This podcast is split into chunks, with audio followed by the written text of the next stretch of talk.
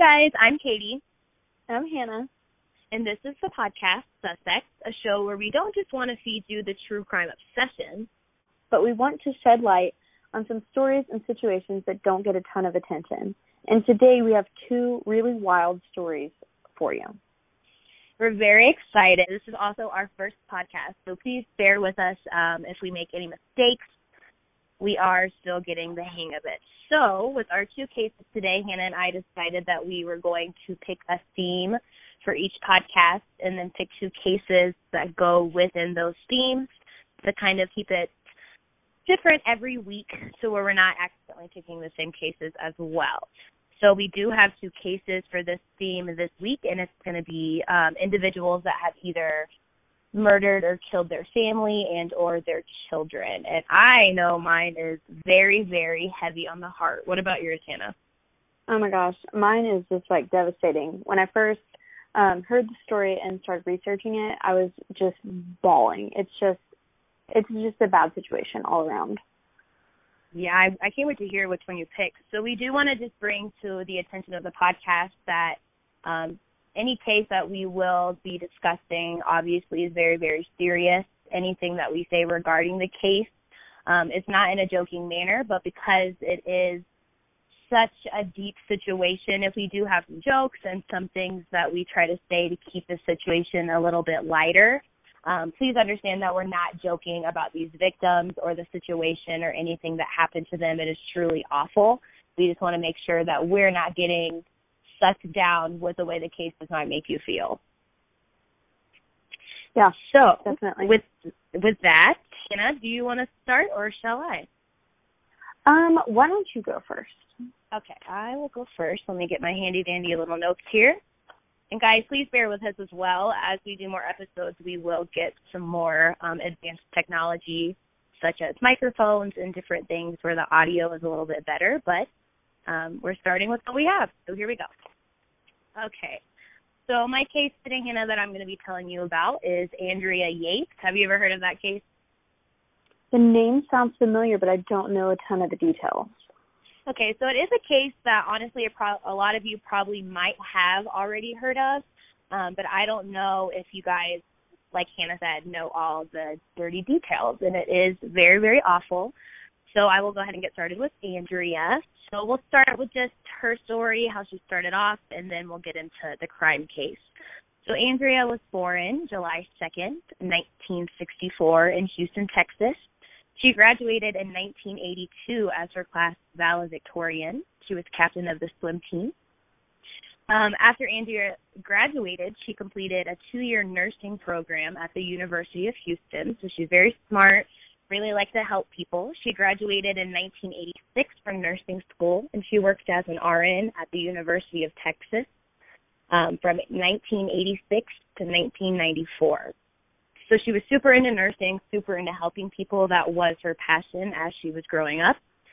Um, so Andrea met her husband, Rusty Yates, at 25 at their apartment complex in Houston. That's an interesting place to meet somebody, is your apartment yeah. complex. yeah. Um, Andrea didn't start dating until she was 23, and before meeting Rusty, she was recovering from a previous relationship. And although she was shy and reserved, she did initiate the conversation with Rusty. Eventually, her and Rusty did move in together, and they spent most of their time in a religious study and prayer.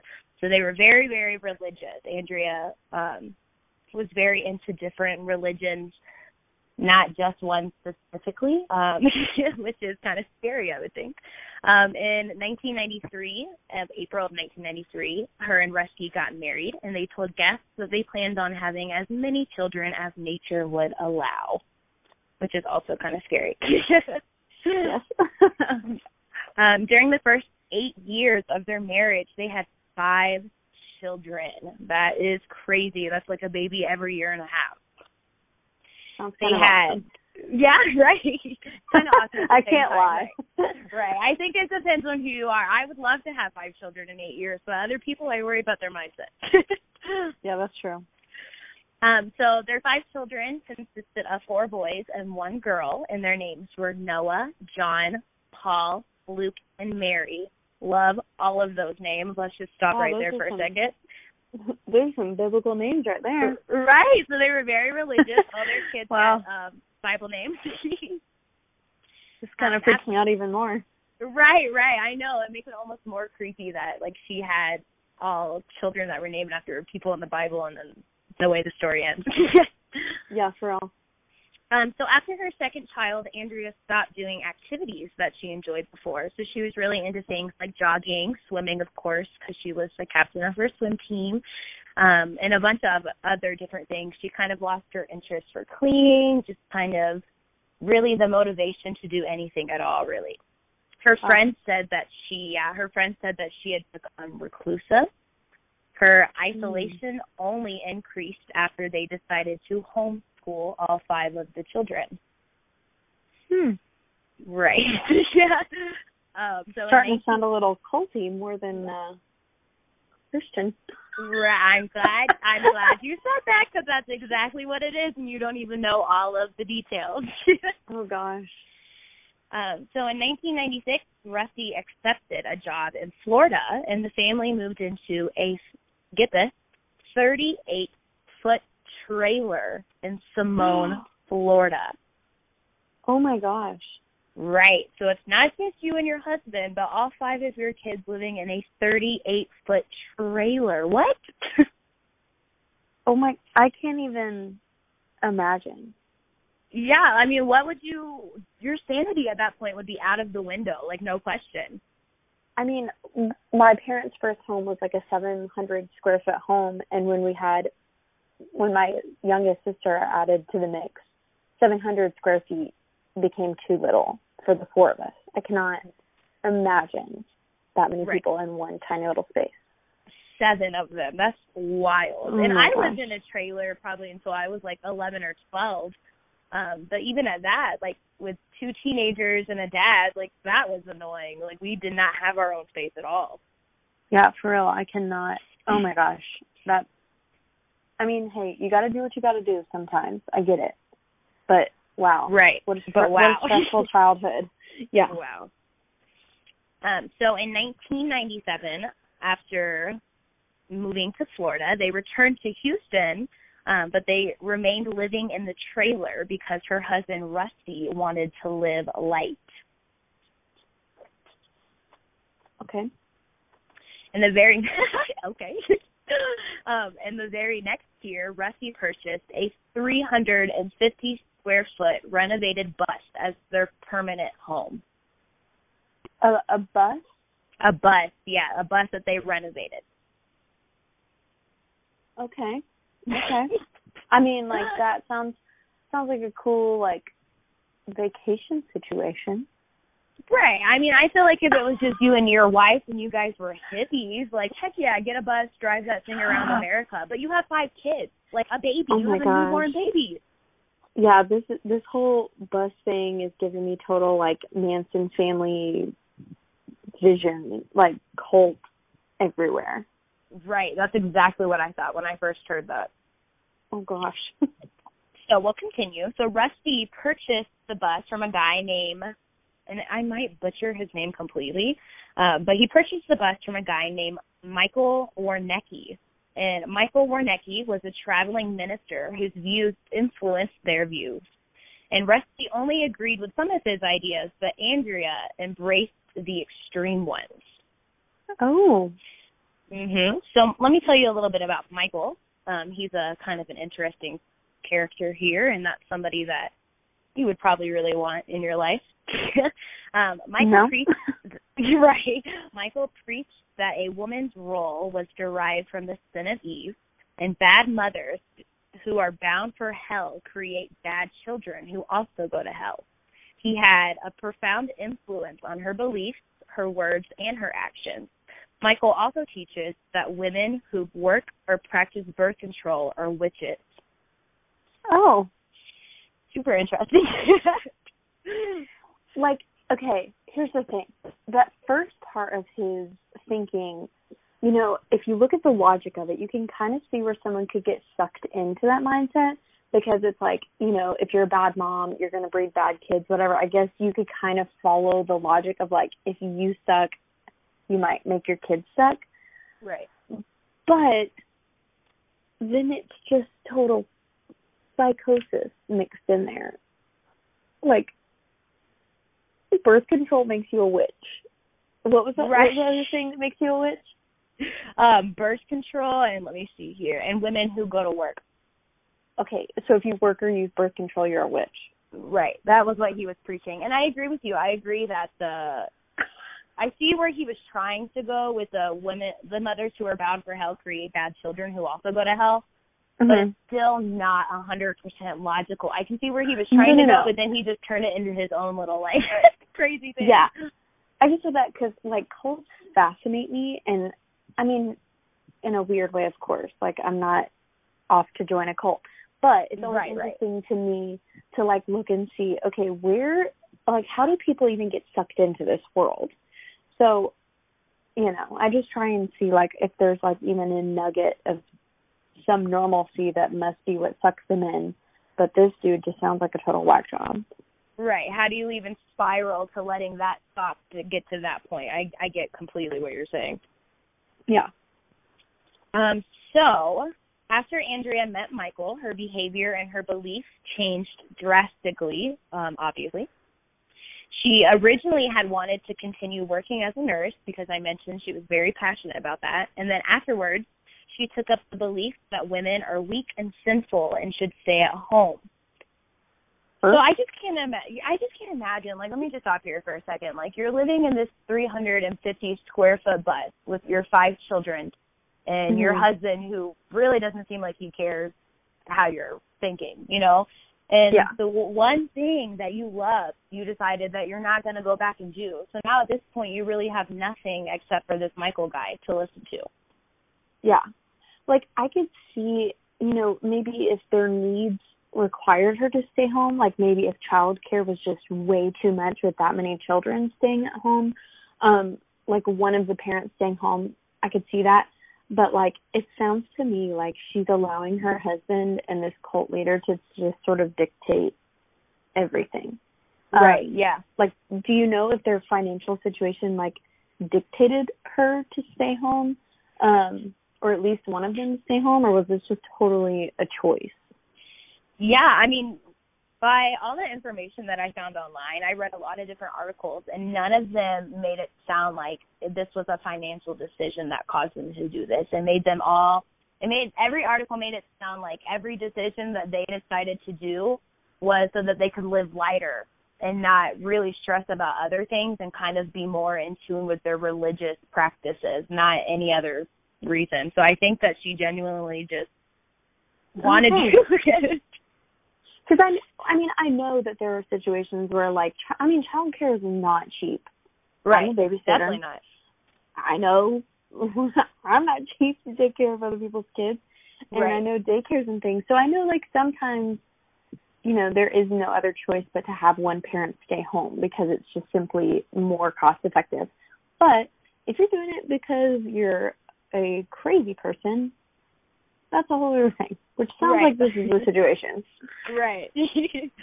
um, so after she decided that she should stay at home, Michael um, would write Andrea letters while she was at home, stating things in the letters such as, God knows how wicked you are. oh You must accept that the reality, that this reality is your life and is under the curse of death and sin. And then also things like, you are a daughter of Eve, you must become a daughter of the Most High.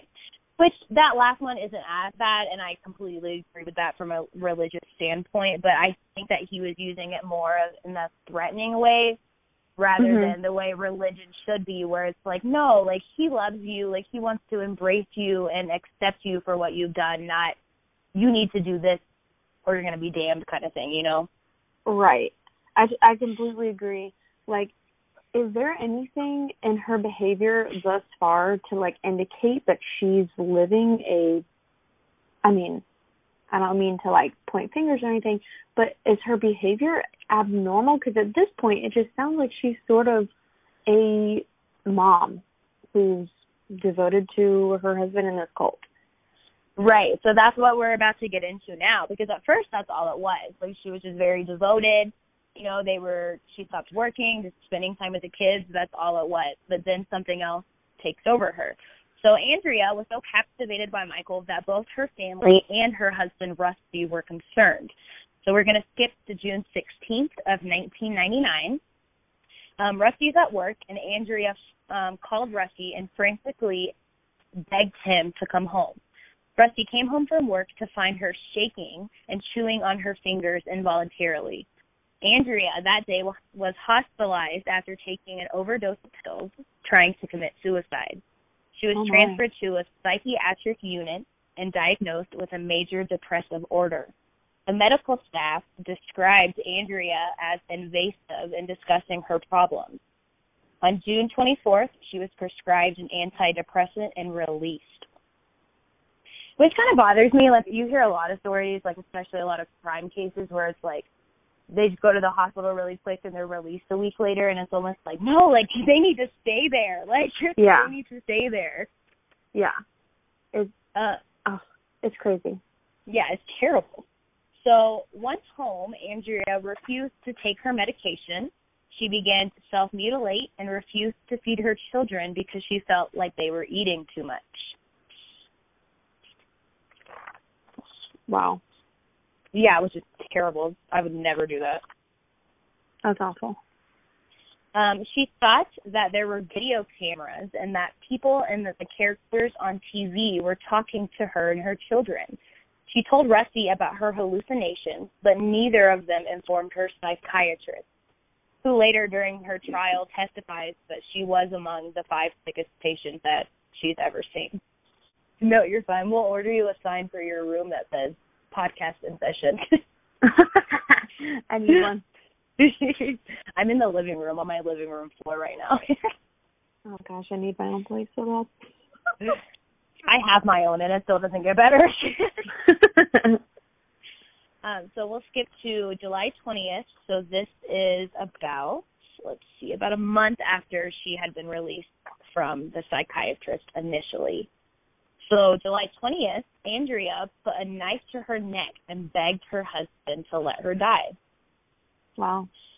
Yeah, it's terrible. At this point, it's like, okay, your wife, like, this was just a month ago that she got released, and it's obviously she's not taking her medication, and you know that. So it's like, I feel like there comes to be a point where, like, if you know somebody is not capable of helping themselves, like, mm-hmm. one, you need to help them, but not only that, like, you have five kids that this woman is taking care of every day. Like, you're not worried? Right. It's damaging to her and them. Right. And, like you have time. like not even just to their mental health, but like the heartbreak of watching their mother suffer.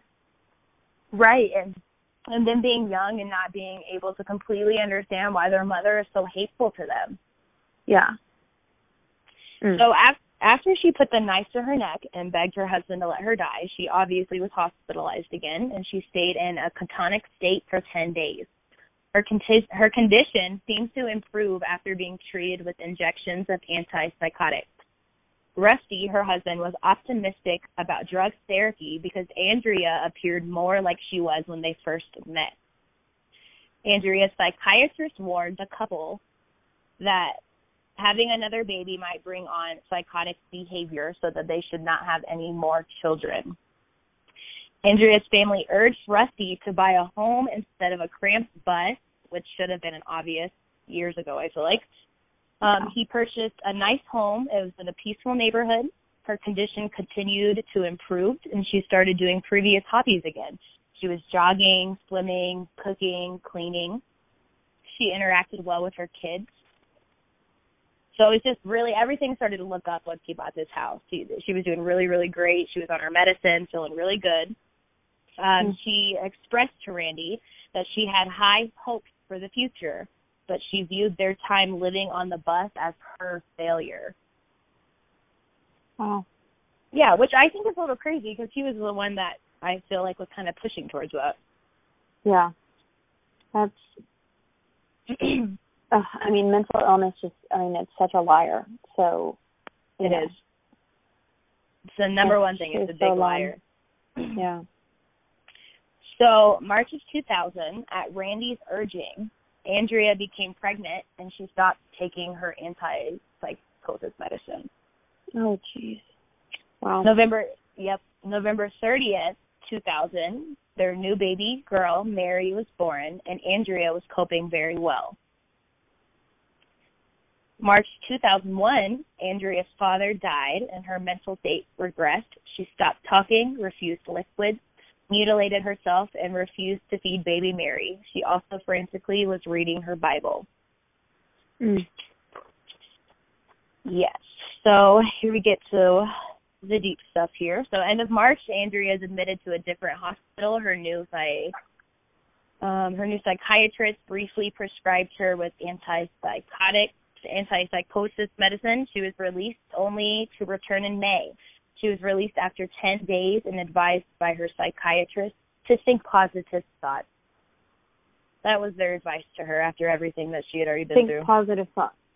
Yep, okay. that was literally. If I was that person, I'd be like, oh, okay, haven't tried that. You know, think. Right. Literally, it's like, okay, think positive thoughts. You don't think that I've been doing that like that.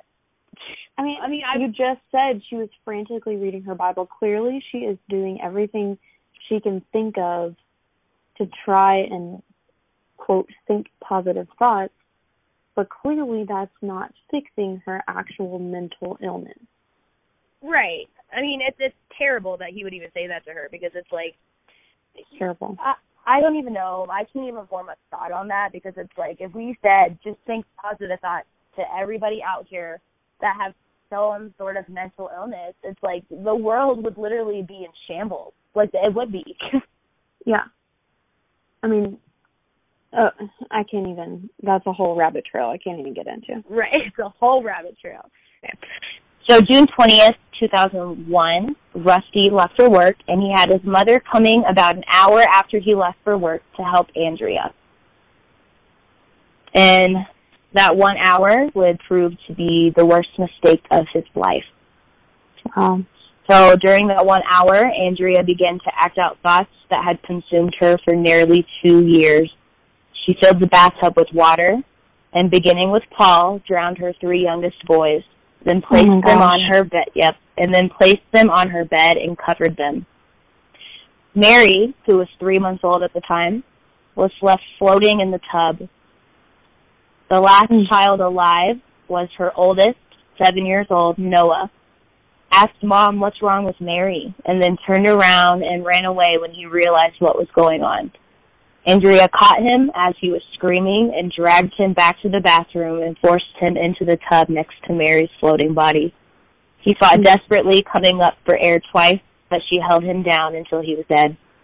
Then she picked up Mary's body and brought her to the bed, placing her in the arms of her lifeless brother.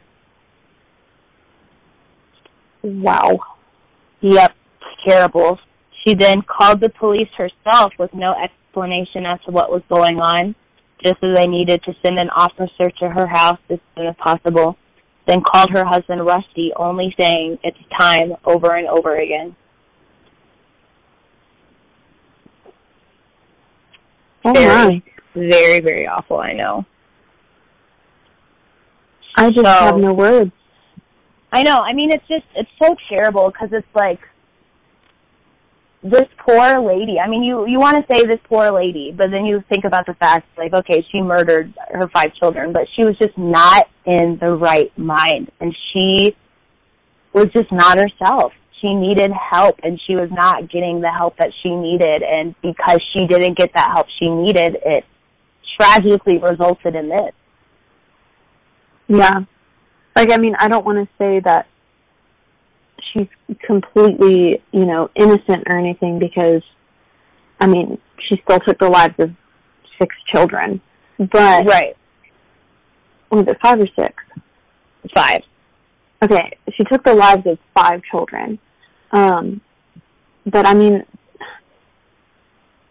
I mean, mental health is so vitally important. I mean, there's no mentally healthy murderer in the world. I would argue. Like I, I would too. I don't think you can have good mental health and be a murderer. Like I, I just don't think those two things are possible.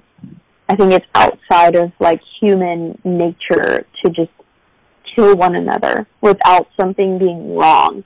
Or, I mean, clearly like acts of self-defense, I don't think that's murder. That's totally different. You're right. but oh my gosh, this is just I just keep thinking about the kids and like their final moments, especially the seven year old that ran away. I mean, his last moments is realizing that his mom has just killed all of his siblings. Right, and that he was next. Oh my gosh. Yeah, I mean it's it's absolutely terrible. Like just thinking about those children. I mean, the oldest one was seven, so and the youngest one was three months old. So it's just babies, babies, terrible. So um, we'll talk a little bit about the trial, and then I will be done with my case. So she obviously confessed to drowning her children. There is no doubt about that. Um, prior to her second trial, she told Dr. Michael Welner that she waited for Rusty to leave for work that morning before filling the bathtub because she knew he would have prevented her from harming them. After the murders, police found the family dog locked up, and Rusty advised Welner that it had normally been allowed to run free, and was so when he had left the house that morning, leading the psychiatrist to allege that she locked it in a cage to prevent it from interfering with her killing the children one by one. um, although the defense expert testimony agreed that Yates was psychotic, Texas law requires that in order to successfully assert the insan- insanity defense, the defendant must prove that he or she could not discern right from uh, that he or she could not discern right from wrong at the time of the crime. In March 2002, a jury rejected the insanity defense and found her guilty. Although the prosecution had sought the death penalty, the jury refused that option. The trial court sentenced her to life imprisonment in the Texas Department of Criminal Justice with eligibility for parole in 40 years. On January 6, 2005, a Texas Court of Appeals reversed the conviction because California psychiatrist and prosecution witness Dr. Park Dietz admitted that he had given maternally false testimony during the trial. Um, so basically what happened with that, I'll kind of just explain it because if you read it, it's kind of confusing. So basically during her original trial, they had a witness testify that, um, so this specific witness had basically been on like the planning team for like the Law and Order episodes. Um, even though he was like a psychiatrist, he helped like come out with like certain episodes. And there was a Law and Order episode that had been created where a woman essentially drowned all of her kids. The same thing. So back in her original trial, this expert testified that this episode had come out like the day before she did this basically. So essentially saying that she saw the episode and that's what made her decide to do that. Um, but years later they found out that that episode hadn't even been aired on TV for her to get that idea before she did it kind of thing. Nice. So because he had testified that, um, and that wasn't the truth at all, they basically had to redo her trial. So on January 9th, 2006, Yates again entered a plea of not guilty by reason of insanity, and on February 1st, 2006, she was granted release on bail on the condition that she would be admitted to a mental health treatment facility. On July 26, 2006, after three days of deliberations, Yates was found not guilty by reason of insanity as defined by the state of Texas. She was committed to the North Texas State Hospital Vernon campus. In January 2007, she was moved to the Kerrville State Hospital, a low security mental facility in Kerrville, Texas. Um, so that is where she will spend the rest of her days is at a mental facility and not in prison, hopefully getting the help that she deserves. I'm sure it's a hard realization once you come back to the right mindset, you know, I just killed my five kids. Yeah, I mean that's got to be you know, a horrible thing to realize once you are getting into the right state of mind. Um I I agree that um she should be in a mental facility because like that's where she needs help. Um but I gotta I gotta say I'm okay with the fact that she's gonna spend the rest of her life there.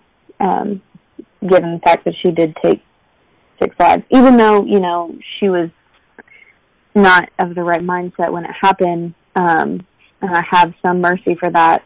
like I hope like she's not suffering for the rest of her life, but I also don't think she should just be able to get to enjoy uh freedom while her children are dead. Right, right. And I completely agree. You know, it breaks my heart obviously that um the postpartum psychosis, like all of it put together just Yeah. tragically resulted in that. But I do agree with you where as sad as that is, those people still have to be accountable for their actions and whether that's in a jail, a prison Mhm. or a mental hospital, it is still important that they are getting um the help that they need wherever that is. Yeah. So yeah, that is the Andrea Yates case. And the last thing I'll say about that is a lot of people were mad that her husband wasn't charged with anything because the psychiatrist told him multiple times not to leave the children alone with her. And yeah, even though it, should be neglect. Right, so even though it was an hour and that in his mind wasn't a lot, well, in that whole hour, you lost your family. Yeah. So that is my case for the day. Well, Sorry. that was actually um pretty good transition. Um both parents sort of being um at least partially responsible. My story is of two parents who have equal responsibility. Um so I'm going to jump right into the story. On March 26, 2018, an SUV was discovered having going having gone off a cliff in California. Um, and originally, it appeared to be an accident because, you know, it's a winding road, it's a cliff. It appeared to be an accident, uh, but it didn't take very long to figure out that there was definitely some sort of premeditation behind this crash. Um, so the people that were in the vehicle was Jennifer and Sarah Hart, um, and they were the mom, the mothers of six adopted children. Markis, who is 19, Jeremiah and Abigail, who were 14, Devonte, who is 15, Hannah, who is 16, and Sierra, who was 12. Um, they, at the time of the crash, they were living in Woodland, Washington, um, but they had been moving all around the country. Uh, Hmm. a theory was that they were avoiding some skeletons that were hiding in their closet, and I'm going to tell you all about that right now. Oh, great. Let's hear it. So the couple met in college.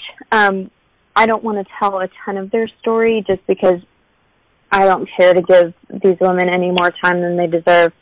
Um, but they met in college. They were both education majors. Um, they studied early education, which when you hear what they've done is absolutely terrifying.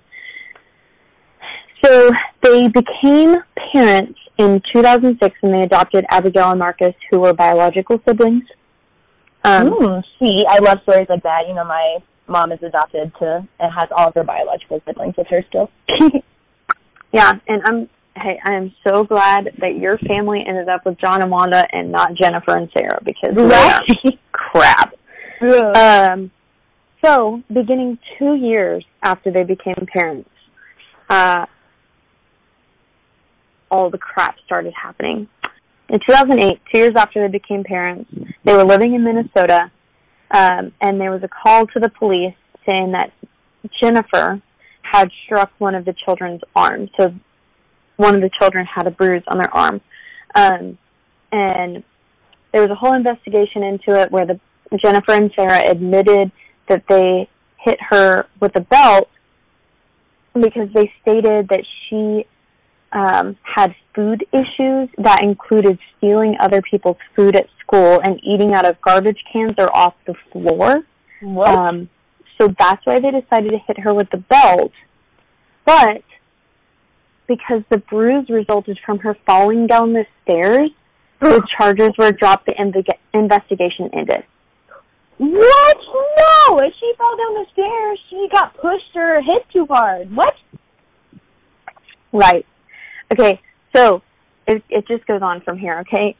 In February of 2009, um, they ad- finalized the adoption of Jeremiah, Sierra, and Devonte. Uh, so Oh, they got no. three more kids a year later. Then in 2010, just a year later, there was another allegation of abuse um, when one of the children told her teacher that she had, quote, owies on her tummy and her back. Oh no, I just got chill bumps all over my body. The story she told her teacher was that her mom put her in the bathtub and turned on cold water and hit her with a closed fist, closed fist because she had found a penny in her pocket. what? This poor little girl. Yeah, the girl said that Jennifer hit her um, because she said she found it and all of it all continued that way. Um, so it all she was beaten in a bathtub because her mother found a penny in her pocket. Oh my gosh. It's just crazy to me. It's so yeah. sickening. Mhm. Um so after that, um Sarah admitted she pled guilty to um malicious punishment of a child. Uh and guess what? I don't even understand how I couldn't find anything else to explain why, but the charges were dropped. Oh my gosh. Because it was uh it was dropped and then it was labeled a misdemeanor domestic assault. Oh my gosh. Yeah, so it went from uh malicious punishment of a child, which would have been like an actual conviction, the children probably would have been removed, to a misdemeanor domestic assault where she only had to serve a year of community service and probation. And the children got to stay. Mhm. Yep. And two two days after her conviction, all of the kids, they were in kindergarten to seventh grade at that point, were pulled out of public school system, and they're going to be homeschooled. Oh my gosh! Of course, it's almost like when charges like get dropped like that, it just makes the parent more mad. Like, which is why they got pulled out of school. Like, okay, now you're not going to go to school, and now you're not going to be able to tell your teachers what's going on. Yep.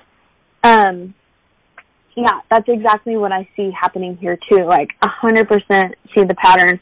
Like, um, it doesn't really say who called the police when her the bruise was on the child's arm, but I mean, definitely when the teacher reported the story, magically they're all pulled out of public school. What is that? Yeah, right. You're not split, Jennifer. Sounds, yeah, this this sounds like a complete cover up to me. Yeah. That was actually Sarah that was uh charged for this in this situation. Oh. Okay. Um mhm. And then when they moved to Woodland, Washington, where uh the family lived when um the children were killed, there were several neighbors who came forward saying that in the middle of the night the kids would come out and come to their house asking for food. Oh no. Oh no. So like these kids are being physically abused, they're being starved. We don't even know what else comes about. One caseworker reported that the kids complained of racist behavior. Um, another another witness said that the kids quote were extremely disciplined almost to the point of being robotic they would walk single file to the bedroom and they were told when to go to the bathroom What? Okay. I okay. I've never heard this story before, so one, I just want to say this is a good one to pick. But two, I want to say, what the heck? I just want to talk to these ladies. yeah i think i think we all would um, so on march 23rd um child protective services went out to do a check because um i guess washington finally started to figure out that there was a pattern here and they were going to go do a well check on the kids um Yeah. and nobody answered the door um the next day was when jennifer and sarah packed up their families and began their drive down to california Ugh. yeah. So all of this is going down. Um, history of abuse, crossing state lines. Um, there were also some other reports in Texas, but I couldn't completely verify them and I couldn't get the complete story, so I couldn't share all that information. But a few of the children were adopted in Texas and there were other cases in Texas. So, Mm. all in all, moving around state to state, there were um, five different states involved with the adoptions and abuse allegations. Oh my goodness, these poor kids. It's almost like at this point, like why keep the kids? You know, like it's obviously causing you stress too. So why why are you even doing this? Yeah, I agree. Um, and I just, I think all of it was catching up to them. Um, and I think that they realized that people were starting to piece it together. So on March 23rd, when the police came knocking, I think they knew what was going to happen. So I think that's when this thing started rolling. Oh. So this this next part is really disturbing to me. This is the most disturbing part of all of it for me. Um, so when the bodies were recovered, and I'll go I'll go more into that in a second. Jennifer had five beers in her system. So Jennifer was intoxicated. Mm. Um, and the whole time they're driving down, uh, the search history on Sarah's phone included these searches amongst other horrific things. One search was, how easily can I overdose on over-the-counter medicines? Can 500 milligrams of Benadryl kill a 125-pound woman? oh. How long does it take to die from hypothermia while drowning in a car? Oh. What? What? What? What? What? Casey Anthony Jr. What? Yeah. So they're driving down the road. The kids, I mean, I don't know if the kids knew what was going on or not. None of us know. There's no way to know. None of them survived. But they're driving down the road. The kids could potentially be thinking this is a family vacation or maybe they're even thinking we're moving again. Um, and all the while, one of their moms is intoxicated to probably prepare herself what she's, for what she's about to do. And her, their other mom is searching how to kill herself, kill her wife, and kill her children. oh Um, my god, this is so sick. Like these poor kids, they're probably thinking like, "Oh wow, moms are being nice today." Yeah. And uh, at first, only Jen, uh, excuse me, only Jennifer, Sarah, and three of the children were identified at the scene of the crash because they crashed it into the water, I believe. Um, Oh. Jen was obviously found to be intoxicated. Sarah and two of the children tested positive for di. I'm going to really butcher this pronunciation, but di diphenhydramine, which Oh. is it is an active ingredient in Benadryl. Mm. So at least two of the til- children had Benadryl in their system. Two weeks later, Sierra's body was found on a beach north of the cliff. Um, so she was found, um, and the most disturbing parts of a foot were found in a shoe on a beach that May. So two months after a part of a foot was found in a shoe on a beach. Uh, but investigators couldn't identify the remains as a Hart child until January of 2019 when a DNA sample proved it was Hannah. wow, Um, so recently. Yeah, and Devonte is still missing. Um, investigators believe he was in the crash. They just haven't recovered his body, but they're still hopeful that someone in the public will come forward and prove him to be alive still. Um, Oh. But nothing has come out yet, so either he is deep in hiding or um, someone hasn't come forward. Um, but investigators believe that's a really unlikely possibility. They really believe that he was in the vehicle and his body just hasn't been recovered. That's so sad. So Sarah and Jessica both died. Yes, Sarah and Jennifer both died, Jennifer, not Um, Jessica. and it's confirmed that five of their children died. Um, but their oldest, or their, I'm sorry, not their oldest, their middle child, Devonte, is still missing. It's just so crazy that you would do that. Like, why, like, if you're to the point where you realize you don't want these children anymore, like, you shouldn't have adopted them, like, why kill them and yourself? Why not just give them back? Like, okay, here, I, you know what, I'm not going to be the best mom. Like, I'm gonna go ahead and deal with all of the things that I've already done and give the kids back. Not I'm not gonna deal with all the things that I've done. I'm gonna kill myself and the kids to get rid of everything. You know? Right. I mean, that's definitely a healthy and selfless mindset. But witnesses said to investigators that the mindset that they observed from Jennifer and Sarah was if they couldn't have those kids, then no one else is going to. Oh, um, that's so sick. Yeah, and these are women who met in college and um, were early education majors and portrayed this Facebook perfect family. Um, but they just, you know, they portrayed this idea of a happy family. They would post pictures on Facebook all the time of them wearing matching t-shirts and saying things like love always wins. And you know they're just portraying this idea of like this loving family. Um but clearly there was a lot of really dark stuff going on in their home. Um yeah that's terrible. I mean and i think it even hits even harder because of how recent it was you know? Yes. Um and of course because Jennifer and Sarah both died, there wasn't the ability to have like a typical trial. Um, but on April 4th, 2019, the coroner's office announced that a 14 person jury um, unanimously ruled that Jennifer and Sarah Hart intended for their six children to die along with them when Jennifer Hart drove her family off a cliff in 2018. So their um, report, their manner of death will be listed for the six kids as homicide, and Jennifer and Sarah will be listed as suicide. Um, and those 14 jurors also had the opportunity to list manner of death as accident, suicide, natural causes, or at the hands of another person. And every single one of them unanimously decided it was homicide. There is no other way to put yeah. it. Oh, well, I'm glad that they decided that.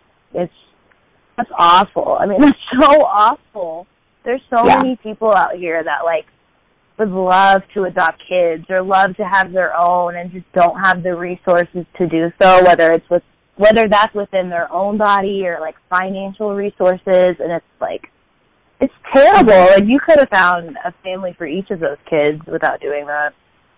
Oh yeah. I mean there's there's so many couples waiting on long lists to be parents and these women somehow got six kids um, and just abused them for the entire time they had them and then murdered them. Oh, just, that's terrible. I've never heard that story. Yeah, it's horrible. And the everything I read just really pointed to the need for more communications between states about histories of abuse and abuse reporting. Um, I mean, this case is just a prime example of it because these women were able to move to different states and their abuse history just didn't follow them. Um, yeah. And were able to continue adopting children with abuse in their past, which I don't even understand because I know a family that fosters kids and I know your uncle just adopted a kid out of foster care and like yeah. I think we both know how rigorous it is excuse me for them and their loving, beautiful families who want to give these kids great homes and they have to jump through all these hoops, but then these people who just abuse their kids and neglect them just seem to get kid and kid and kid and kid and it's just like, what is going on?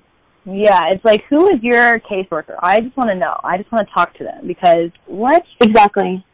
Yeah, I mean, it's, this story was very heavy, obviously, because adoption and fostering is so close to my family specifically. Like with my parent, with my mom, and then my aunt, my uncle, and now my new cousin Lucas, super cute by the way.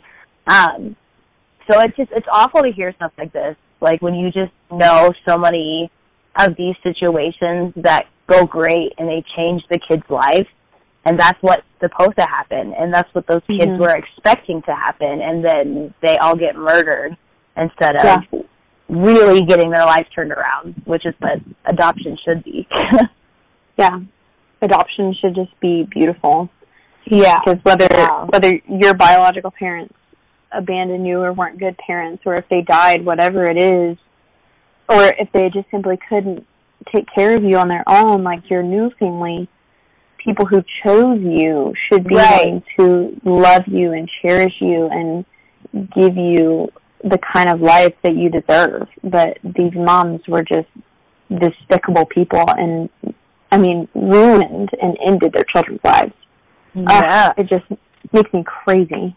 Yeah, that's terrible. That's very that's awful. And the biggest thing, like you said, people who chose you chose to do this to you as well. That's terrible. hmm Yeah. Wow, wow. That was those are both good cases. Yeah. That was it was a wild ride, man. It was a wild ride, man. I hope everybody was buckled up the whole time. well, guys, thank you. That was um, our first podcast, like I said. So hopefully this audio sounds pretty good and you guys enjoyed this. Um, Hannah and I will be discussing personally when the next episode will be. What should our next theme be? Oh, You know I'd love to do a good human trafficking case. Okay, you want to do that? Yeah. All right, let me write that down. All right, so we're going to do a human trafficking case for our next podcast. So, if you guys like this podcast, please make sure to share it to any of your crime junkie friends. Hannah and I would greatly appreciate that. This is something that um, we're both obviously pretty interested in, and if we can use this as a platform to maybe change some lives or some lives or bring light to other things, but that is definitely what we want to do. So if you guys if you guys have any suggestions, any cases that you would like to hear us dive more into detail on, um, please just reach out to us. I'm sure eventually we'll set up maybe some sort of Instagram where we can post some of the evidence that we talk about on here and things so that you guys can reach out to us as well on there. But until then, Hannah, do you have anything that you'd like to say? Nope. Sorry, I'm so unprepared for this. no, you're fine. If you guys can't tell, Hannah and I have been actually talking about this for a while, but we kind of just were like, okay, Sunday at five, let's do it, and then we were both running late. So, um, like I said, sorry, it'll get better. Bear with us. Buckle up. It's a wild ride. Yes. well, until then, guys, we appreciate you so much, and we hope you enjoyed this. Bye. Bye.